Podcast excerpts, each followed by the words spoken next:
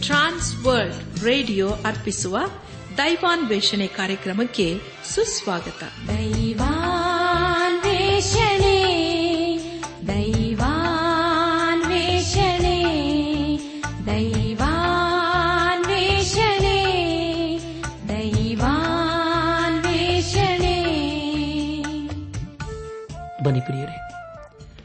ದೇವರ ವಾಕ್ಯವನ್ನು ಧ್ಯಾನ ಮಾಡುವ ಮುನ್ನ ಕರ್ತನ ಸಮ್ಮುಖದಲ್ಲಿ ನಮ್ಮನ್ನು ತಗ್ಗಿಸಿಕೊಂಡು ನಮ್ಮ ಶಿರವನ್ನು ಭಾಗಿಸಿ ನಮ್ಮ ಕಣ್ಣುಗಳನ್ನು ಮುಚ್ಚಿಕೊಂಡು ದೀನತೆಯಿಂದ ಪ್ರಾರ್ಥನೆ ಮಾಡೋಣ. ನಮ್ಮನ್ನು ಬಹಳವಾಗಿ ಪ್ರೀತಿ ಮಾಡಿ ಸಾಕಿ ಸಲಹುವ ನಮ್ಮ ರಕ್ಷಕನಲ್ಲಿ ತಂದೆಯಾದ ದೇವರೇ, ನಿನ್ನ ಪರಿಶುದ್ಧವಾದ ನಾಮವನ್ನು ಕೊಂಡಾಡಿ ಹಾಡಿ ಸ್ತುತಿಸುತ್ತೇವೆ.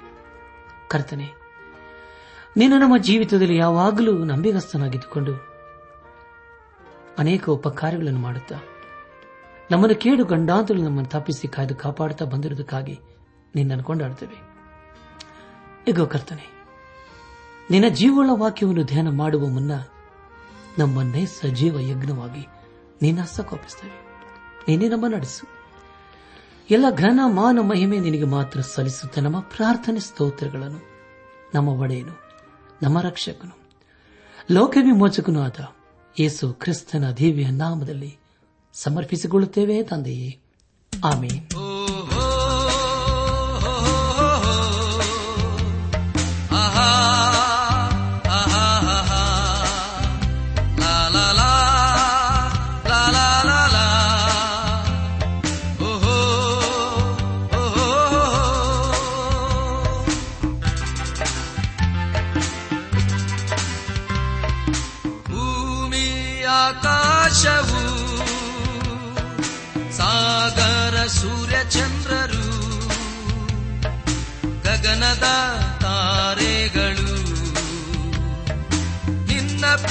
ಸಾರಿ ಹೇಳುವವು.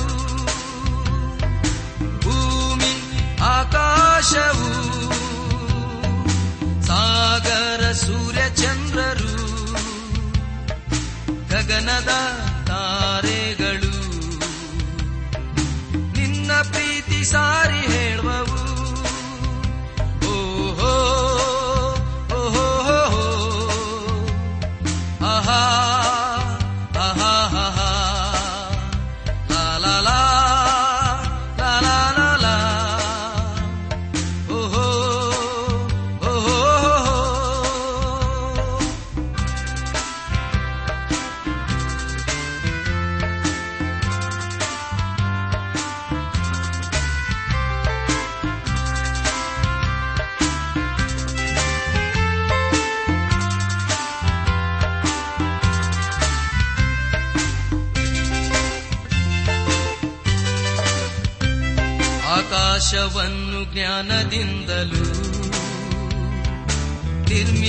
ನೀನಲ್ಲವೇ? ಭೂಮಿಯನ್ನು ಕರುಣೆಯಿಂದಲೂ ಆಸಿದವನು ನೀನಲ್ಲವೇ? ಆಕಾಶವನ್ನು ಜ್ಞಾನದಿಂದಲೂ ನಿರ್ಮಿಸಿದವ ನೀನಲ್ಲವೇ? ಭೂಮಿಯನ್ನು ಕರುಣೆಯಿಂದಲೂ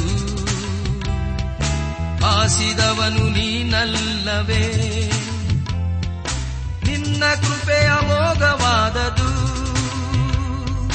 ನಿನ್ನ ಕೃಪೆ ಅಮೋಘವಾದದು. ಭೂಮಿ, ಆಕಾಶವು, ಸಾಗರ, ಸೂರ್ಯ, ಚಂದ್ರರು,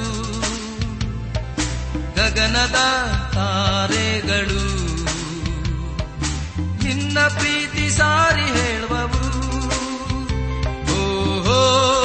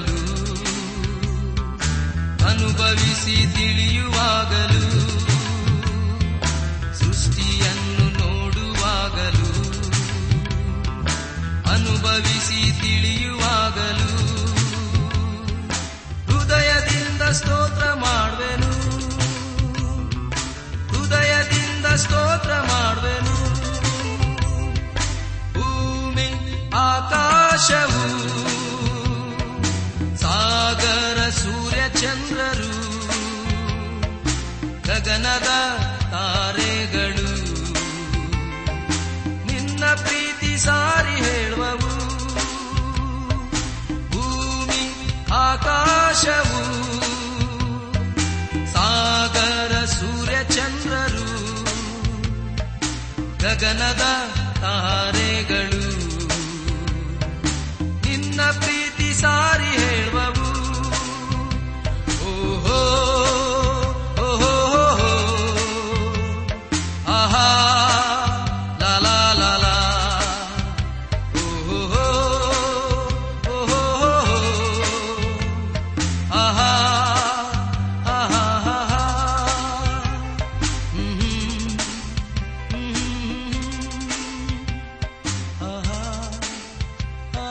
ಪ್ರಿಯ ಬಾನುಲಿ ಬಂಧುಗಳೇ, ಕಳೆದ ಕಾರ್ಯಕ್ರಮದಲ್ಲಿ ನಾವು ನೆಹಮೀನ ಪುಸ್ತಕದ ಹತ್ತನೇ ಅಧ್ಯಾಯ ಒಂದರಿಂದ ಮೂವತ್ತೊಂಬತ್ತನೇ ವಚನದವರೆಗೆ ಧ್ಯಾನ ಮಾಡಿಕೊಂಡು ಅದರ ಮೂಲಕ ನಮ್ಮ ನಿಜ ಜೀವಿತಕ್ಕೆ ಬೇಕಾದ ಅನೇಕ ಆತ್ಮಿಕ ಪಾಠಗಳನ್ನು ಕಲಿತುಕೊಂಡು ಅನೇಕ ರೀತಿಯಲ್ಲಿ ಆಶೀರ್ವಿಸಲ್ಪಟ್ಟಿದ್ದೇವೆ.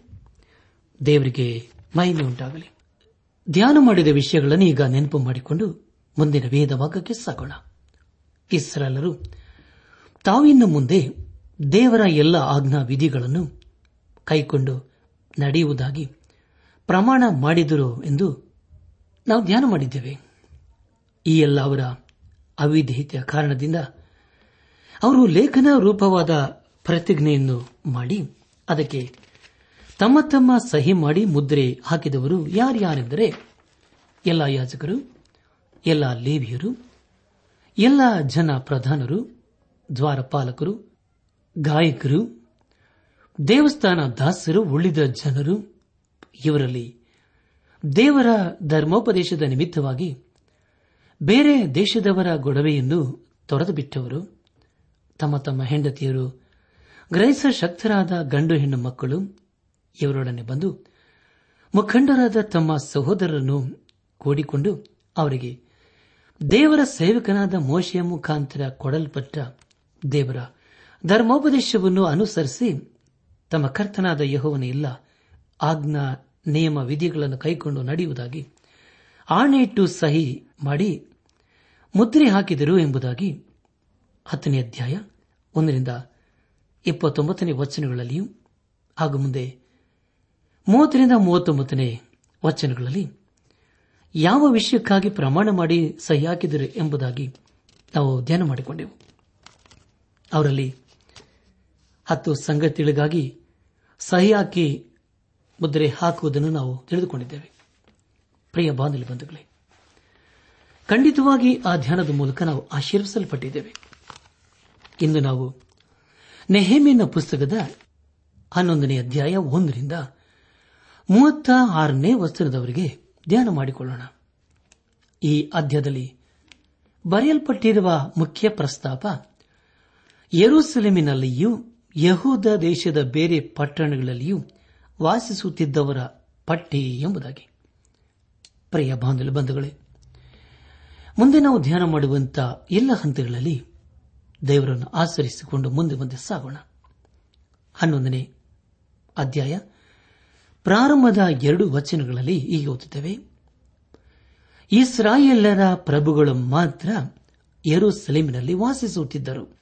ಉಳಿದ ಜನರೊಳಗೆ ಹತ್ತತ್ತು ಮಂದಿಯಲ್ಲಿ ಒಂಬತ್ತು ಮಂದಿ ತಮ್ಮ ತಮ್ಮ ಊರುಗಳಲ್ಲಿದ್ದುಕೊಂಡು ಒಬ್ಬನು ಪವಿತ್ರ ನಗರವಾಗಿರುವ ಯೆರೂಸಲೇಮಿನಲ್ಲಿ ವಾಸಿಸುವುದಕ್ಕಾಗಿ ಅಲ್ಲಿಗೆ ಬರುವಂತೆ ಚೀಟು ಹಾಕಿ ಗೊತ್ತು ಮಾಡಿದರು ಮತ್ತು ಸ್ವೇಚ್ಛೆಯಿಂದ ಯರುಸಲಿಂನಲ್ಲಿ ವಾಸಿಸುವುದಕ್ಕೆ ಮನಸ್ಸು ಮಾಡಿದ್ದಂಥವರನ್ನು ಜನರು ಆಶೀರ್ವದಿಸಿದರು ಎಂಬುದಾಗಿ. ಪ್ರಿಯ ಬಂಧುಗಳೇ, ಮುಂದೆ ನಾವು ಯೆರೂಸಲೇಮಿನಲ್ಲಿ ಯಾರ್ಯಾರು ವಾಸಿಸುತ್ತಿದ್ದರೆಂದು ನಾವು ಧ್ಯಾನ ಮಾಡಲಿದ್ದೇವೆ. ಮೂರನೇ ವಚನದಿಂದ ಮುಂದೆ ಓದುವಾಗ, ಯರುಸಲೇಮಿನಲ್ಲಿ ವಾಸಿಸುತ್ತಿದ್ದ ಯಹೂದ ಸಂಸ್ಥಾನದವರ ಪಟ್ಟಿ ಈ ರೀತಿ ಇದೆ. ಸಾಧಾರಣ ಇಸ್ರೇಲರು ಯಾಜಕರು, ಲೇವಿಯರು, ದೇವಸ್ಥಾನ ದಾಸರು, ಸಲೋಮನನ ದಾಸರ ವಂಶದವರು, ತಮ್ಮ ತಮ್ಮ ಸ್ವಾಸ್ಥ್ಯಗಳಿರುವ ಯಹೂದ ದೇಶದ ಪಟ್ಟಣಗಳಲ್ಲಿ ವಾಸಿಸುತ್ತಿದ್ದರು.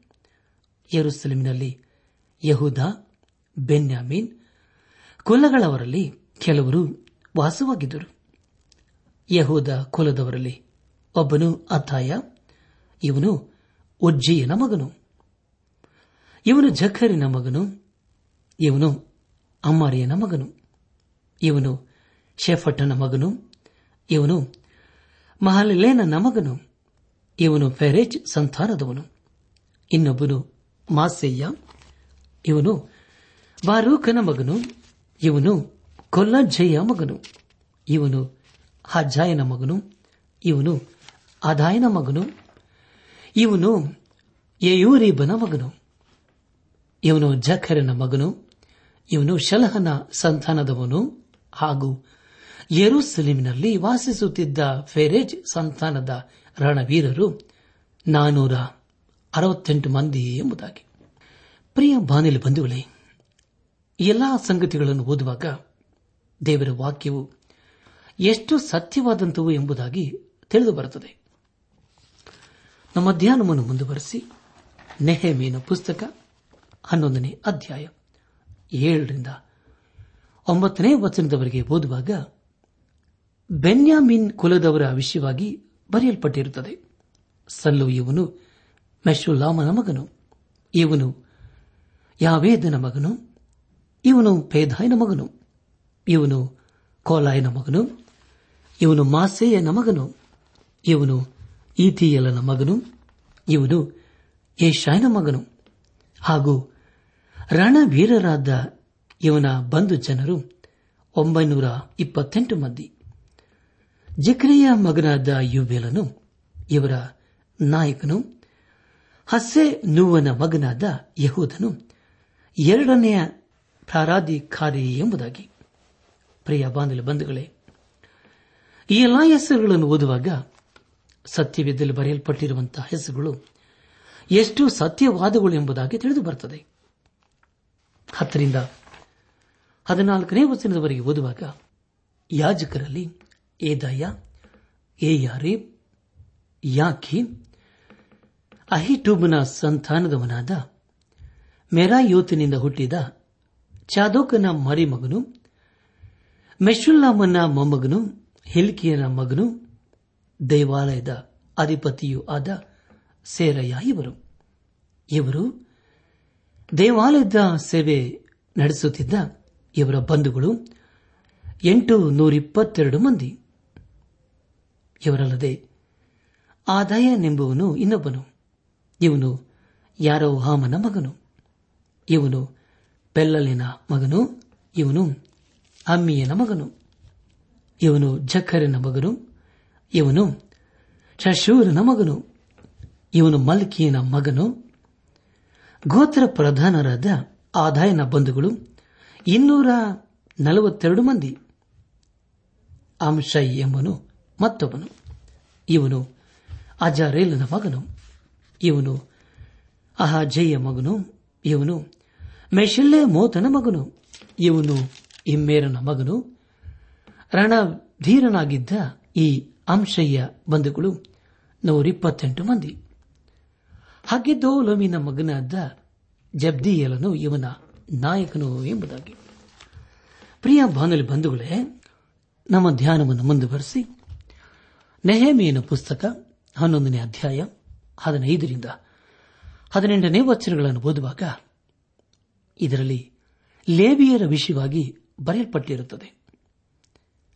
ಹಶ್ಭೂಷನ ಮಗನು ಅಜ್ರಿಖಮ್ಮನ ಮೊಮಗನು ಅಶಭ್ಯನ ಮರಿಮಗನು ಬನಿ ವಂಶದವನೂ ಆದ ಶೆಮ್ಮಾಯನು ಲೇವಿ ಗೋತ್ರ ಪ್ರಧಾನರಲ್ಲಿ ದೇವಾಲಯದ ಲೌಕಿಕ ಕಾರ್ಯಗಳ ಮೇಲ್ವಿಚಾರಕರಾದ ಶಬ್ದಥಾಯ್, ಯೋಚಾಬಾದ್ ಎಂಬುವರು, ಮೀಕನ ಮಗನು, ಜಬ್ದಿಯನ ಮೊಮ್ಮಗನು, ಆಸಾಫನ ಮರಿಮಗನು, ಪ್ರಾರ್ಥನಾ ಸಮಯದಲ್ಲಿ ಕೃತಜ್ಞತಾ ಸ್ತುತಿ ಮಾಡಿರಿ ಎಂದು ಹೇಳಿ ಭಜಕರನ್ನು ನಡೆಸುತ್ತಿದ್ದ ಮತ್ತನ್ಯ ತನ್ನ ಬಂಧುಗಳಲ್ಲಿ.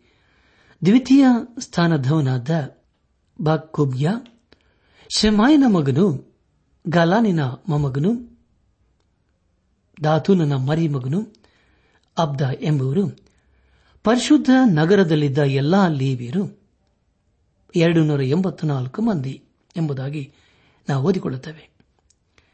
ಮುಂದೆ ನಾವು ಹತ್ತೊಂಬತ್ತನೇ ವಚನವನ್ನು ಓದುವಾಗ ದ್ವಾರಪಾಲಕರಲ್ಲಿ ಅಕ್ಬುಲ್, ಠಾಲ್ಮೋನರು, ಬಾಗಿಲುಗಳನ್ನು ಕಾಯುತ್ತಿದ್ದ ಇವರ ಬಂಧುಗಳು ನೂರ ಎಪ್ಪತ್ತೆರಡು ಮಂದಿ ಎಂಬುದಾಗಿ.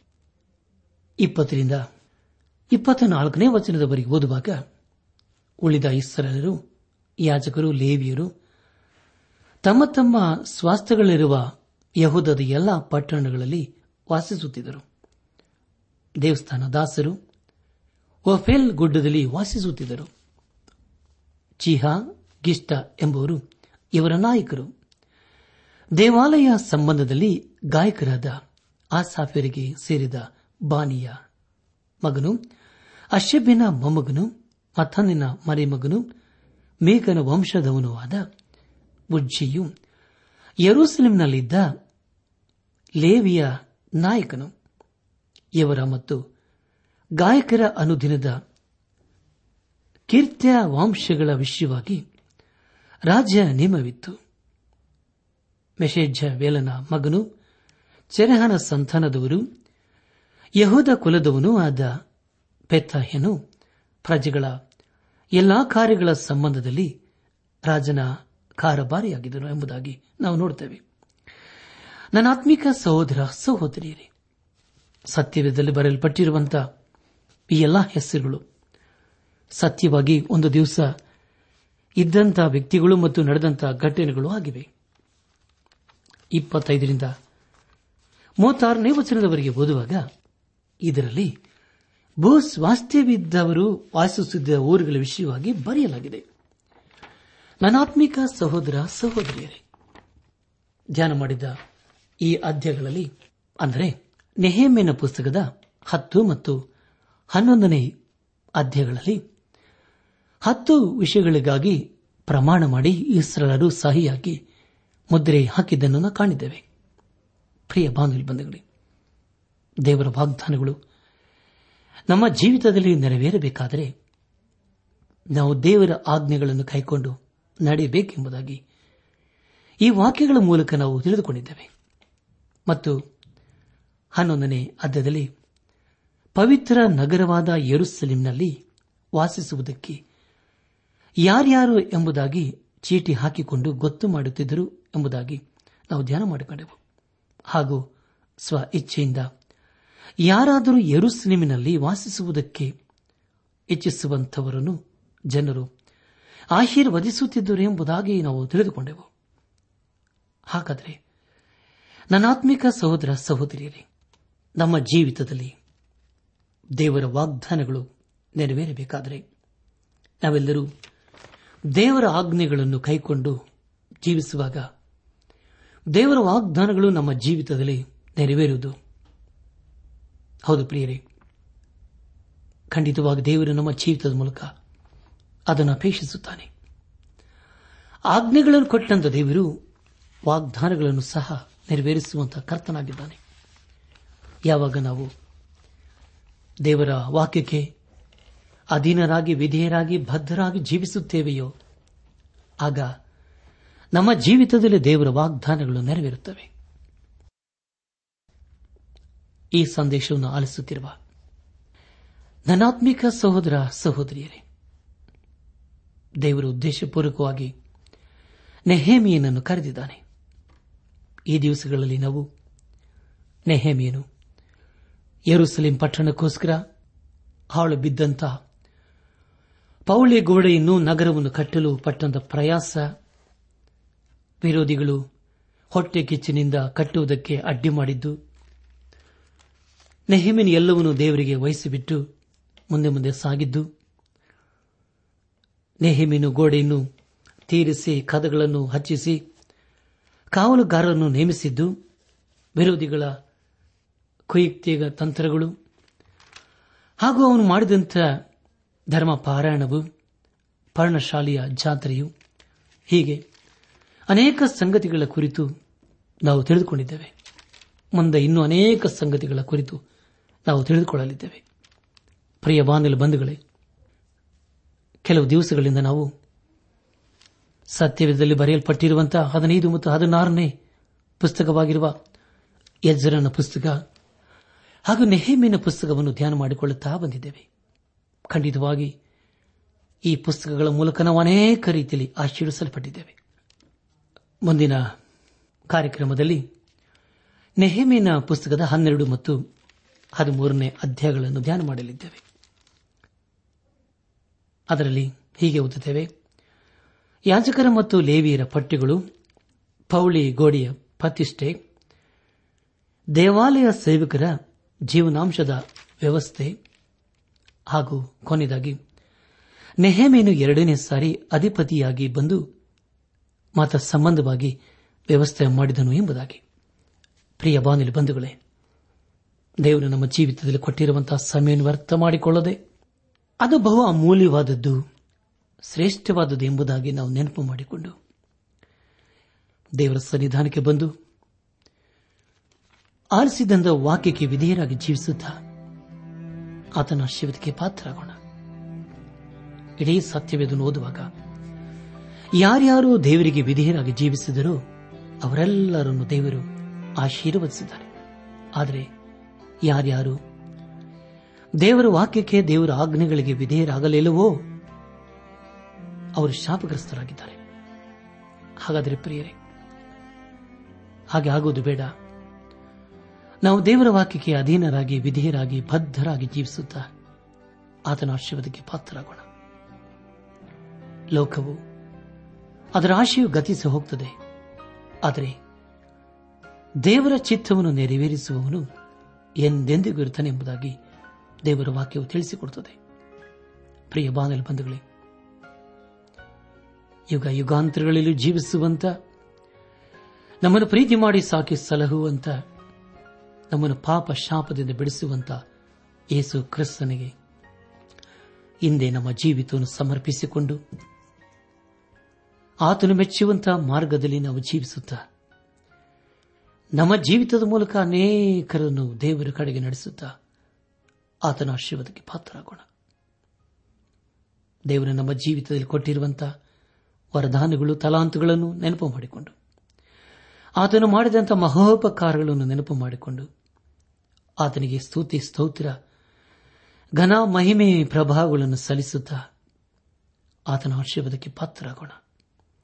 ಪ್ರಿಯ ಬಾಂಧಲ ಬಂಧುಗಳೇ, ನಾವು ದೇವರ ಮಕ್ಕಳು, ದೇವರ ರಾಯಭಾರಿಗಳು, ದೇವರ ಪ್ರಜೆಗಳು ಆಗಿದ್ದೇವೆ. ನಮ್ಮ ಜೀವಿತದ ಮೂಲಕ ದೇವರನ್ನು ನಾವು ಘನಪಡಿಸಬೇಕು. ಅದನ್ನು ದೇವರು ನಮ್ಮ ಜೀವಿತದ ಮೂಲಕ ಅಪೇಕ್ಷಿಸುತ್ತಾನೆ. ನಾವು ಆತನಿಗೆ ವಿಧೇಯರಾಗಬೇಕು. ಆತನ ಮಾರ್ಗದಲ್ಲಿ ನಾವು ಜೀವಿಸಬೇಕು.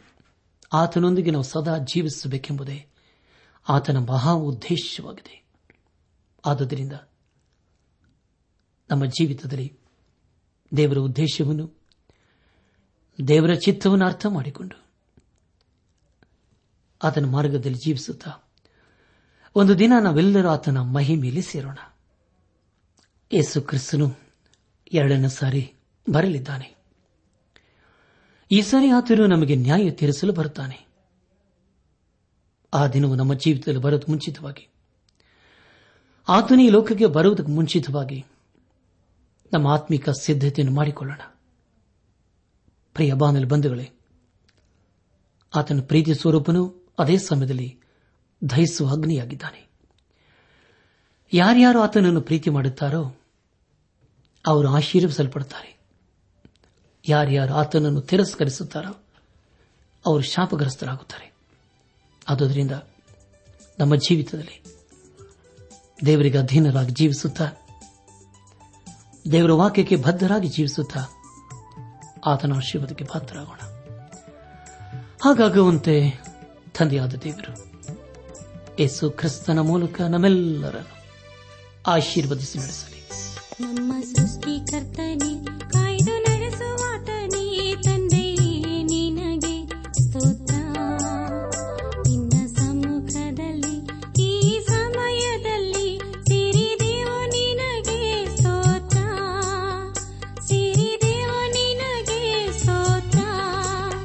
ನಮ್ಮ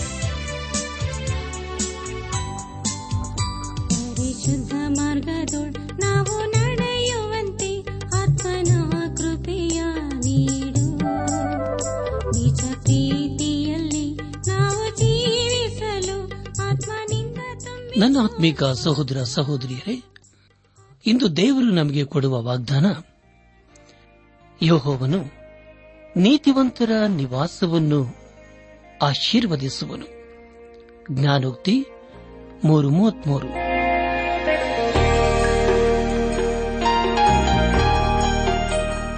ಪ್ರಿಯರೇ, ದೈವಾನ್ವೇಷಣೆ ಕಾರ್ಯಕ್ರಮವು ನಿಮ್ಮ ಅನುದಿನ ಜೀವನಕ್ಕೆ ಬೇಕಾದ ನವ ಉತ್ತೇಜನ ಹಾಗೂ ಆಶೀರ್ವಾದ ನೀಡಿದೆ ಎಂದು ನಾವು ನಂಬುತ್ತೇವೆ. ನಿಮ್ಮ ಅನಿಸಿಕೆ ಹಾಗೂ ಅಭಿಪ್ರಾಯ ನಮ್ಮೊಂದಿಗೆ ಪತ್ರದ ಮೂಲಕ ಇಮೇಲ್ ಅಥವಾ ದೂರವಾಣಿ ಮೂಲಕ ದಯಮಾಡಿ ತಿಳಿಸಿರಿ.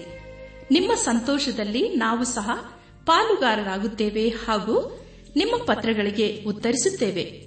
ಈ ಕಾರ್ಯಕ್ರಮವನ್ನ ಕೇಳುವಂತೆ ನಿಮ್ಮ ಸ್ನೇಹಿತರಿಗೂ, ಬಂಧುಗಳಿಗೂ, ನೆರೆಹೊರೆಯವರಿಗೂ ತಿಳಿಸಿರಿ. ದೇವರ ಅಧಿಕ ಆಶೀರ್ವಾದ ನಿಮ್ಮೆಲ್ಲರ ಮೇಲೆ ಸುರಿಯಲಿ.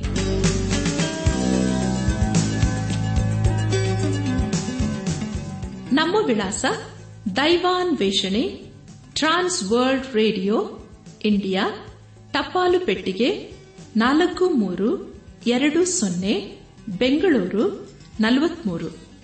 ದೈವಾನ್ ವೇಷಣೆ trans world radio, India, post box, four three two zero Bangalore forty three ದೂರವಾಣಿ ಸಂಖ್ಯೆ ಒಂಬತ್ತು ಎಂಟು ನಾಲ್ಕು ಐದು ಆರು ಒಂದು ಆರು ನಾಲ್ಕು ಒಂದು ಎರಡು. ನಮ್ಮ ಇಮೇಲ್ ವಿಳಾಸ Kannada TTB at radio eight eight two dot com ನಮಸ್ಕಾರ ಪ್ರಿಯರೇ.